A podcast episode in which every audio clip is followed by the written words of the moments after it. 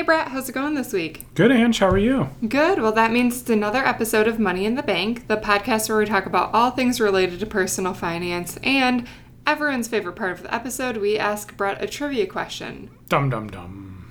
So, Brett, this one, I feel like most of the time I give you numerical answers, and then you're like, oh, well, you know, 30% or 40%, who cares? So today, I'm just going to ask you for like a non numeric answer, right?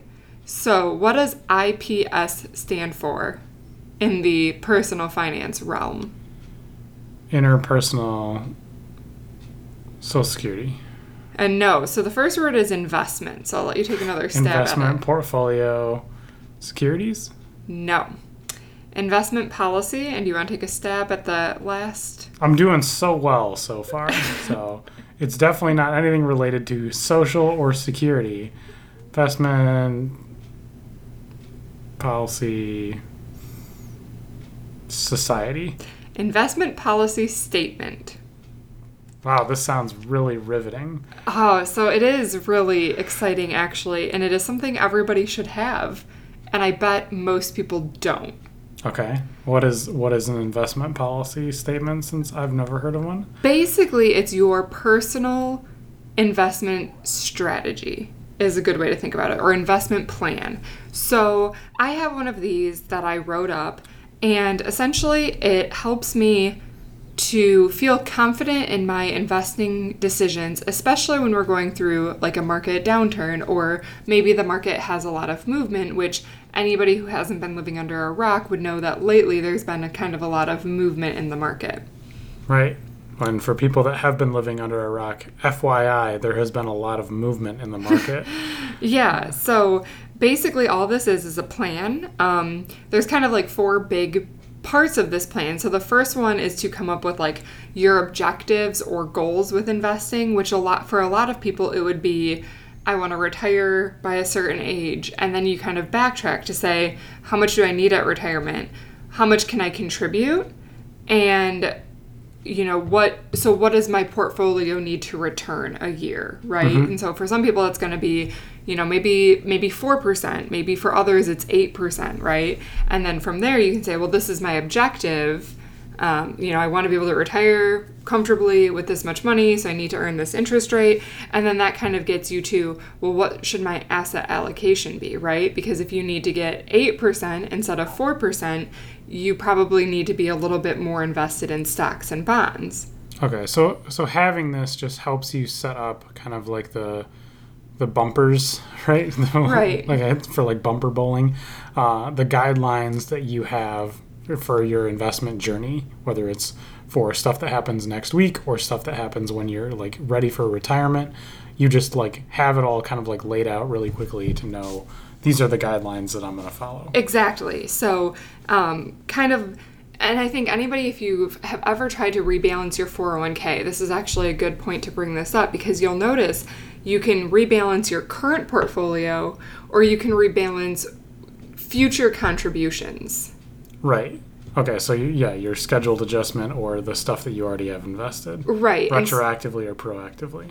Correct. And so an investment policy statement that's typically going to encompass both of those, right? So if you're making changes, you can feel comfortable knowing, yes, I want to make this change in both places because I want, you know, an, an 80% stock, 20% bond allocation, not just in the money that I'm contributing going forward, but also the money that I currently have invested. Right, because I mean, just because I set that ratio four years ago and haven't touched it since then, well, the market has fluctuated and the stuff that I am invested in has gone up and down. So the market, in our case, right now for uh, what is this August 2019, the the market has been like gangbusters for like the last several years. So all of my like stock investments, as the that part of my portfolio, the more aggressive side of it, that has gone way up compared to what the bond rate was. So my allocation from what I put in four years ago is probably way out of whack. It's probably no longer, you know, 10% bonds, 90% stocks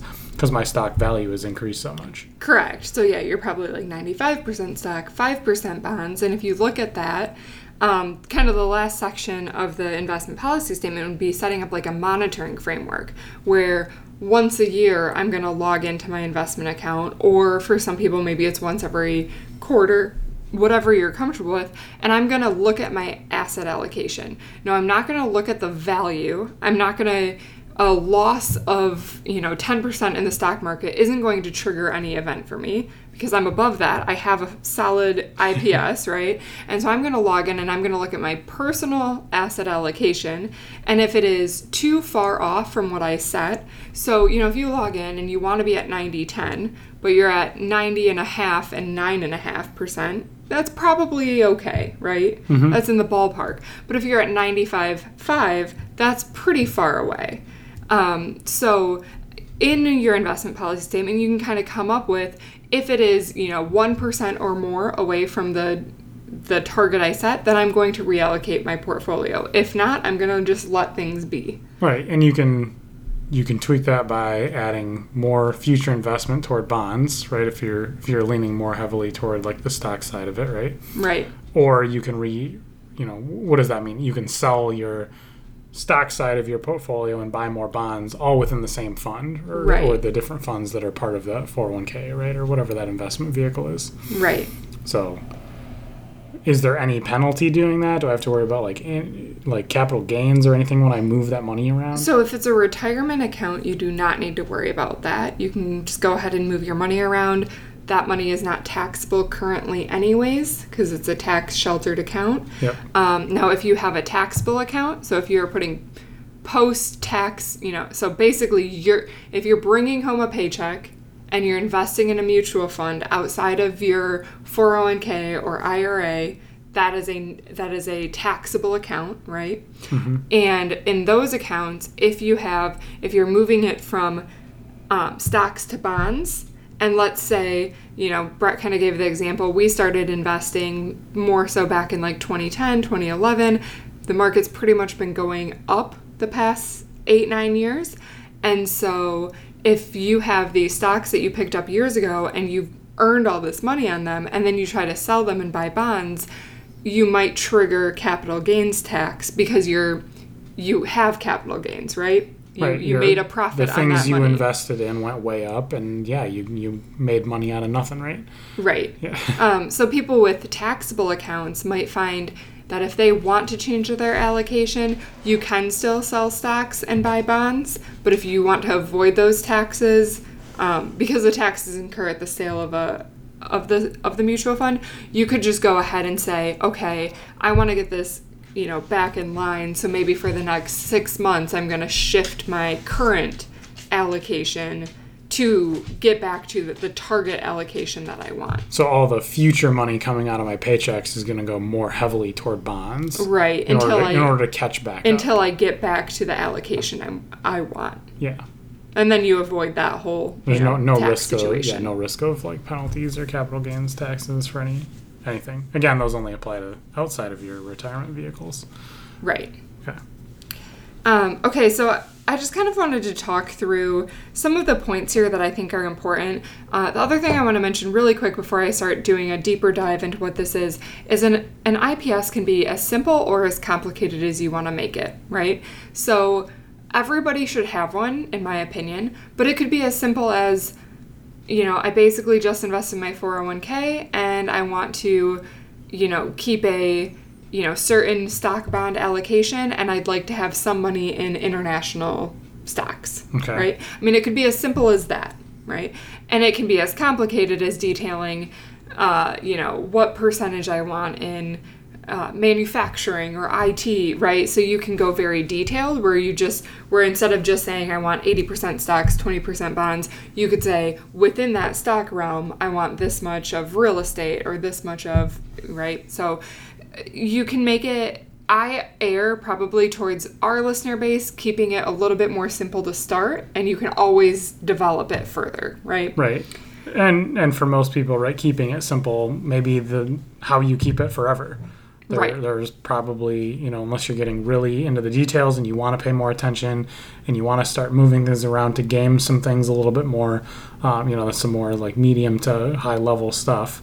Um, then you can you can look into that a little bit more. But for most people, the 90% of any audience, you're probably just gonna like set it as like I'm gonna I'm going to be this aggressive in my 30s and 40s, and then I'm going to roll that back a little bit more, right? I'm going to get a little bit more toward bonds when I'm like in my 50s. Right. And right, that that's as complicated as it needs to be. Right, because obviously, if you know, I've had several people ask me lately, oh, well, what about individual stocks?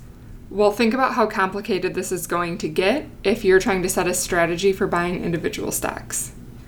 So I say leave that to the professionals, the people who are so interested in investing that they make a living out of it. And if that's not you, you probably just don't need to overcomplicate it. Even Warren Buffett says that most people should be passively investing, Mm-hmm. right? So I don't know. I'd trust the guy because he's literally made his living on it. So, um, okay, so I just wanted to into a couple other things here. So, really, uh, an IPS will help give you kind of actionable items to avoid making irrational decisions in a market downturn, which is why I thought it was a good time to start talking about it because I have seen and heard so many people in the last month with you know, we've had some 5% movements, right? We had one day that lost 3% in a day. It's not even anything as crazy as it's been historically.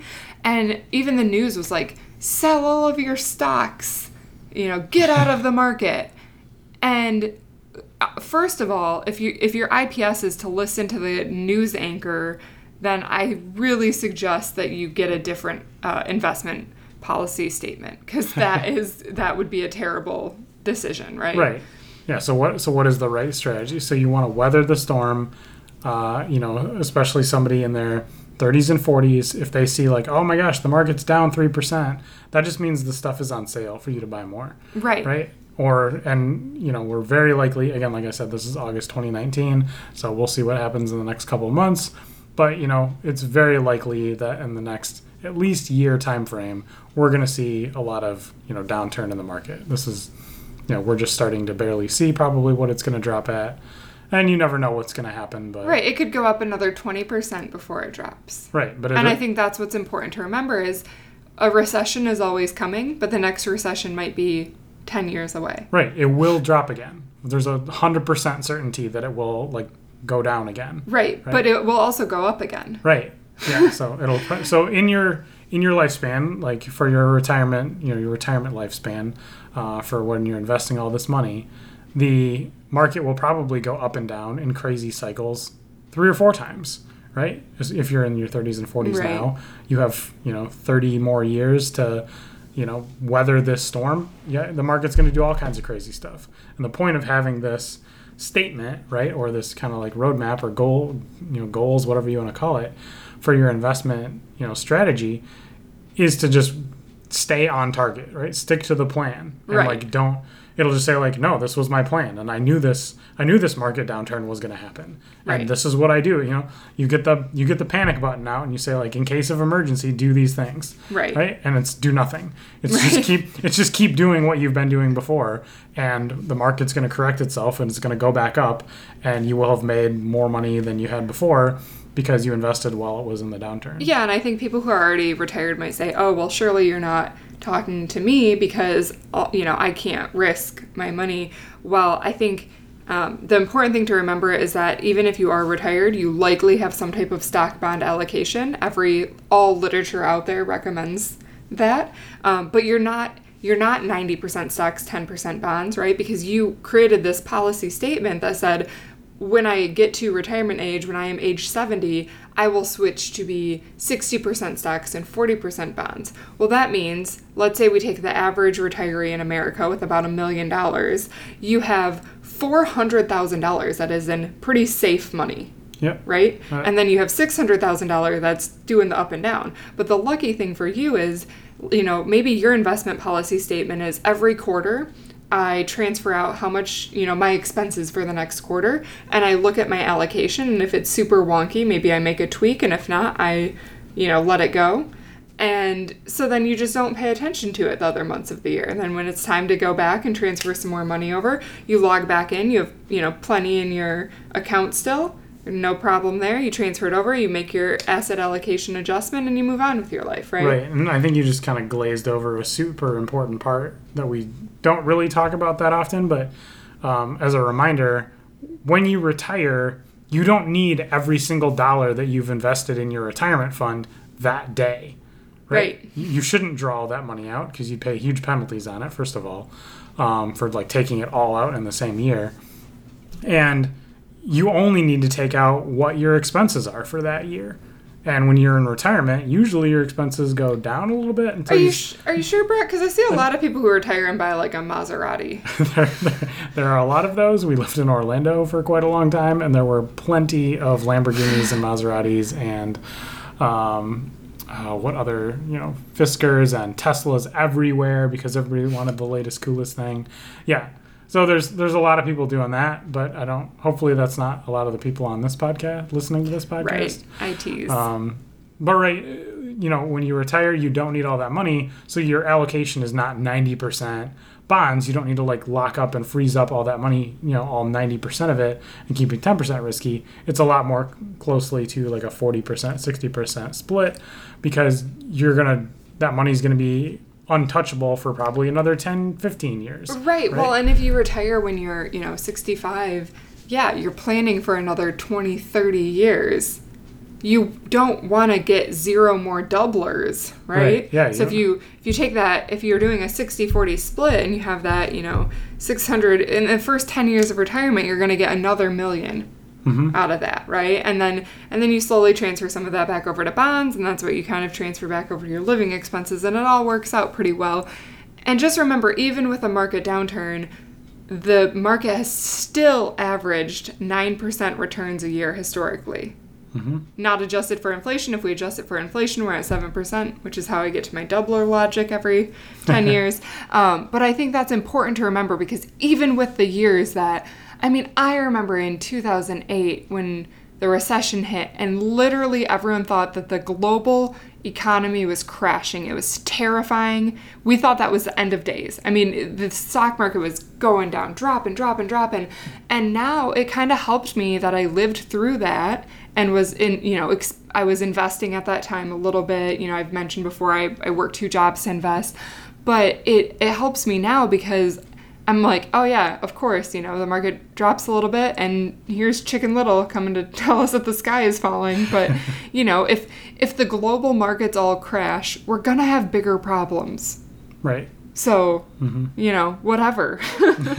um, all right, well, now that we got on that nice tangent, uh, the, the next thing I kind of want to talk about so, okay, we have our action items. We're going to avoid market, making irrational decisions during the market downturns. We're also going to set some goals, priorities, and investment preferences. So I kind of touched on this in the beginning, but that's really what are my me- medium and long term investing goals, right? Do I want to, if I'm in my 20s, do I want to be able to, you know, save for a house t- 10 years down the road? Do I want to invest um, and save for my child's education?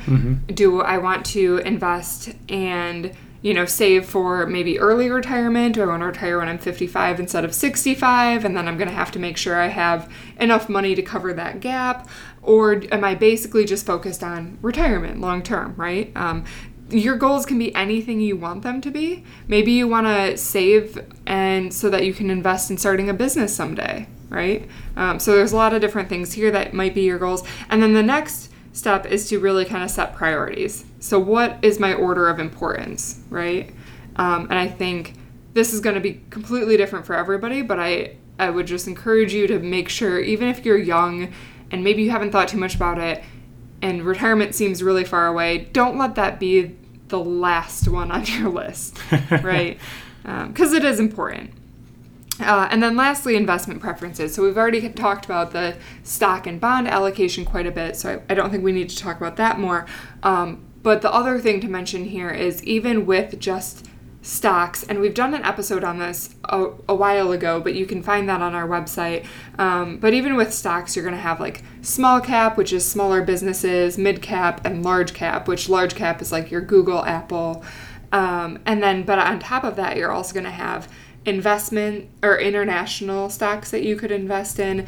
And, you know, a lot of people out there recommend having a little bit uh, international exposure, right?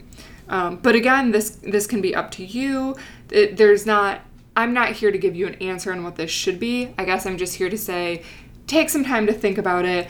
You know, with your 401k, if you log in, your company has already kind of narrowed down your fund selections. So a 401k is a great place to start because you have about 20 to choose from. Where if you log on to like Fidelity or Vanguard yourself, you have thousands to choose from, and it's Right. super overwhelming. Um, and so they all just kind of look exactly the same. Right. And so starting with that, you know, abbreviated list, you can kind of think about like, you know, what what makes sense here or what am I interested in investing in and, and just do some more reading to educate yourself. Okay. So what about so you you mentioned that sticking to the plan was one thing and what if I want to invest in some more interesting things? We said not not company stocks, right? So I'm not going to invest in like GM because that's kind of ill-advised directly. Right. Um, you know, I'm not going to just go buy one share of GM stock. I'm going to stick with my mutual fund.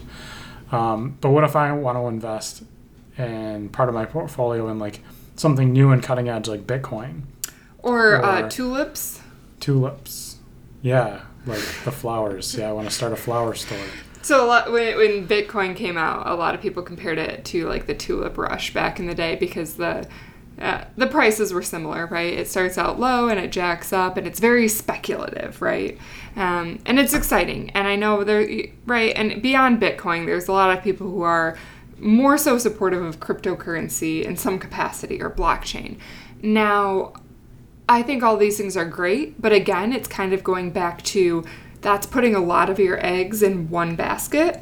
Because even if you're into cryptocurrency, do you really want to pick a specific one, or would you rather just invest in the company that is producing, um, help me out with this, Brett, the graphics card that you need to write? Oh yeah, so yeah, the graphics cards that you use to run the machines that mine the Bitcoin, right? Right. So you're investing right in the in the backbone of that industry.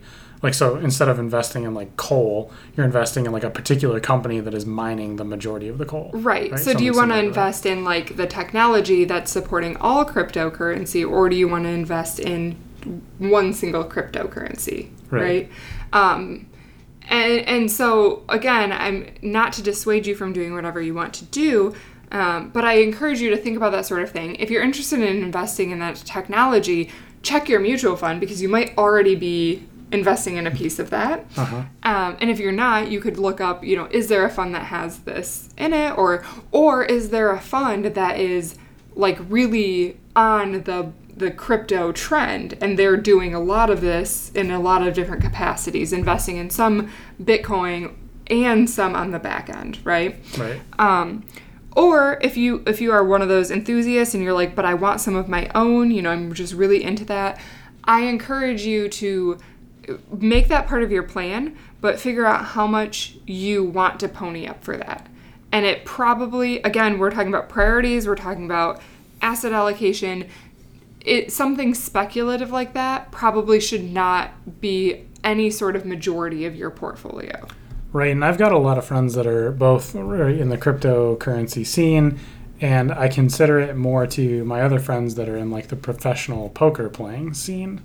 Um, whereas for the regular person, right, because you can specialize in both of those areas, you can go like really deep into it, and you can become very good at it, and you can have all the insider tracks, and you can really game the system to some nth degree. Um, but if you're a regular person and you want to like dabble in that space, I think cryptocurrency currently is still a little bit more like gambling is in the first place. And I would not take my retirement funds to the poker table, right? Ever. So, Right. but I would take some other funds that don't have anything to do with my retirement, something that was allocated in more of like a, you know, more of like an investing area or, you know, fun money or entertainment, some other bucket of money that is not my retirement allocation. And then I would play with that area. So Well- because I'm not afraid to like lose those funds. Right, because I think the average Joe trying to invest in speculative things like cryptocurrency, they are doing it because they think I can get in, I can get rich quick. They're not, the average person is not just like, oh, this is like a really cool thing that could change the world and I'm learning about it and understanding like why it's so beneficial or why the technology is so great. Like mm-hmm. maybe you are, but a lot of times that's not the case. So you don't want to throw all this money into it if you don't even understand what you're throwing money into. Right. Like I think a lot of people who own Bitcoin don't even really understand it. Mm-hmm. and you know that so that can be difficult. Um, and kind of like Brett said, if if it's if it's fun for you, if it's fun for you to be like, oh well, I'm speculating on this, maybe it'll go up. Just spend what you would normally spend on fun money, right? And and use it that way. And if you are getting into it and you're learning about it and you're like, oh, well, I see the potential of this and I see why there's a future for this, then then maybe you write that into okay i want you know 5% of my allocation to be in this space. Right? Um, but just make it part of your plan whatever that decision is right? Right, because you can always you can always deviate from the plan, right, or adjust the plan, but you can't do that unless you have a plan first. Well, let's talk about that. So, what happens if you decide, hey, it's time for me to change my plan, right? It's not an overnight decision. It should never be an overnight decision because that means that you're not thinking things through. Right. And the whole point of this in the first place is to get you to think about things more. So, unfortunately for you, that means if you decide tomorrow you go out and you see some cool new technology that we haven't even discovered yet, and you're like, I'm going to go all in on this. Too bad, so sad. It's not part of your plan yet. And you need to sit down and you need to think about it. Because the big thing about this plan is when you're going to change it, don't just ask yourself why there's all these great reasons to change your plan, but ask yourself, why you shouldn't leave your plan as it currently is. Mm-hmm. What is wrong with your current plan that it is not currently fulfilling your objectives that you already wrote out? What objective is not being met that you need to change your plan? Now, I can give an example of this. So, you know, a few years ago, Brett and I were young and spry and in our 20s, and I guess I still am in my 20s, but Brett is not anymore. And we had even more of a stock heavy allocation than we do now. And in our older age, as we've started to settle down, um, we probably carry a little lower emergency fund than most people because we would prefer our money to be in the you know market working for us. But it got to the point that we were like, you know, hey, if there's a market downturn, we are going to be more emotional about it than we should be. Which what that means is our stock and bond allocation was not at the right level. Mm-hmm. Right? And so we made we we sat down, we had a talk and we said, "Yep, it is time to in our, you know, current age and situation be at a 90-10 split." And that's a good split for us. We're happy with that split. We're comfortable with that split. And being, you know, 95 to 100% stocks and 0 to 5% bonds, we're just going to grow out of that for now. Right. and that wasn't a reaction to anything. That was more so a, hey, you know, we're getting a little older, or, you know, we're moving along our statement, our, our, our timeline here, and it's time to make a change. Now, if we had more hindsight when we were younger, we might have already built that in, right? And say, as we approach age 30, this is what we want to change our allocation to. But it's good to kind of revisit that and and make those decisions if you if you haven't built that in. Right, and there's a lot of factors that are involved in that, right? Like, what are our expenses going to look like? When do we plan to start drawing some of this money out? Right? Do I need? Right? I don't need as many bonds if I don't plan to like pull the money out, right? In that period of time, but Right. You know, we may plan to do that in the near future, and so we need enough money in that account to be able to pull that out and cover our expenses without having to dip into like the stock side of things. Right. So I should mention that this is more so for our taxable account, which is our, um, you know, we might use this money in the in the near future, versus our um, 401ks. We kind of said we still agree with the allocation we have in those. Right. Um, and you know, an example of somebody might say, "Well, why did you change, you know, your your taxable one?" Well, you know, one of our things has always been we want to make sure if something happened to our car, we would be able to replace it with cash in that event. And we started realizing if we keep a smaller emergency fund because we're comfortable doing that, then if the stock market tanked, we might not have the amount of money that we would want to go and buy a new car, right? Which is one of our goals. So we saw that there was an objective that wasn't necessarily going to be met, and we reacted, right? Right. Um, and so I think that's important. I think definitely feel free to review your plan, change your plan, but make sure that you're not just changing it based off of an emotional decision, but rather a logical decision. So you can look at your objectives, you can look at your, you know, future timeline or or even just your your goals. Maybe your goals might change, right? And and make adjustments there.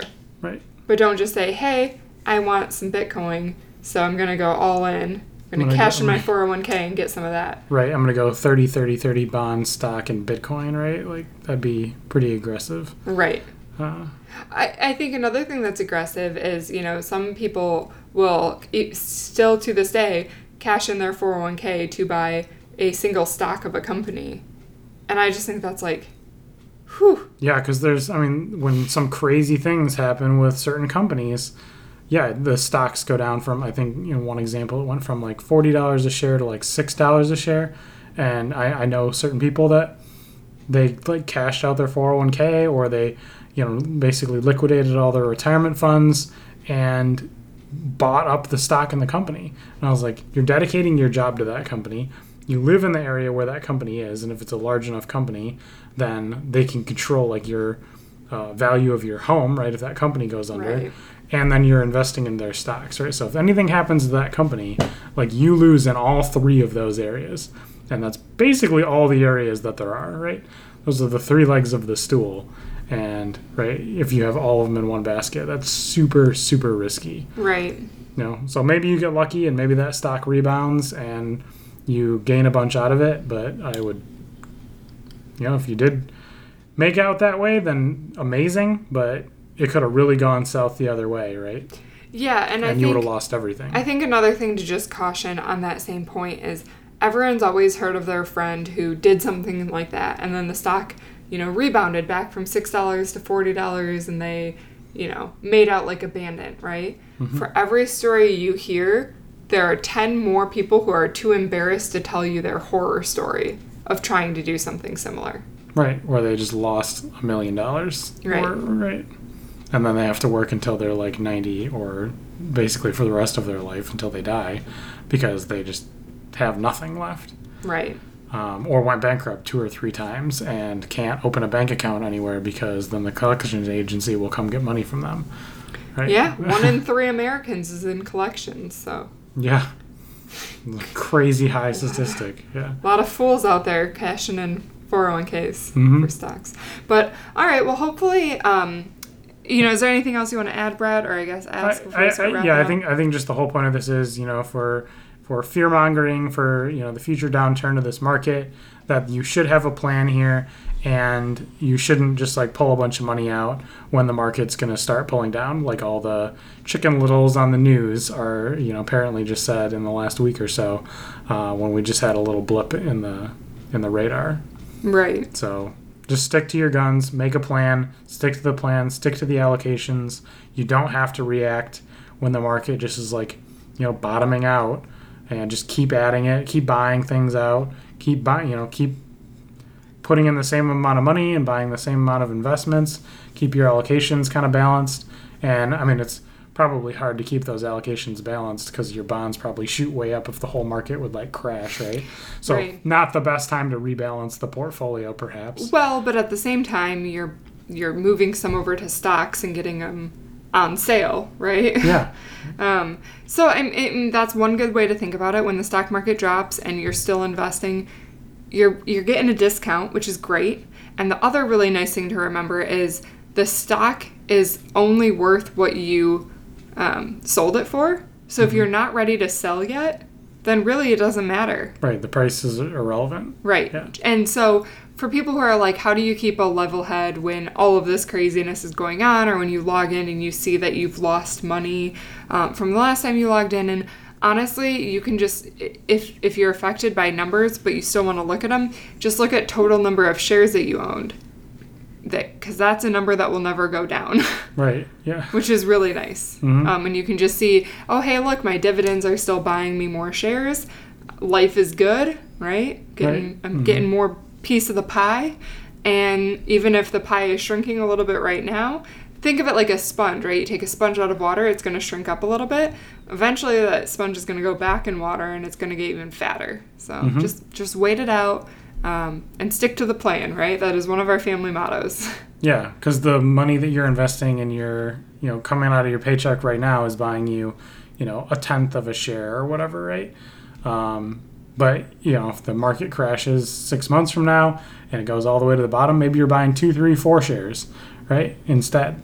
Right. And so, right, the big bargain sale. right. Uh, yeah. So, Another thing that I'll remind you is uh, my favorite is there's this like thread on the Mr. Money Mustache forums called "The Top Is In," and basically since like 2010, 2011, people have been like commenting when the market hits a new peak, and they're like, "Oh, this is it, guys! It's it this time. The top is in." And like the joke is that with the stock market, the top is never really in. So. P- predictions people made five years ago about like oh we've been in a you know the bubble, right? Yeah. we've been in a bubble for five years and the market's been going up for five years and it's gonna it's gonna have to go back soon like people five years ago were predicting a recession and guess what the market's like uh, gone up 50 70% since then i mean some insane number right so people who pulled out of the market five years ago waiting for the recession they're still waiting yeah. and guess what the rest of us have just been riding the wave up because we stuck to the plan instead of panicking and pulling our money out and now what do you do with it mm-hmm. so stick to the plan, sit tight, you'll be okay. Right. I mean, a lot of what we preach on this podcast, and certainly this topic is is no exception, is not the most sexy way to make money, you know, for your retirement. But it is the most consistent.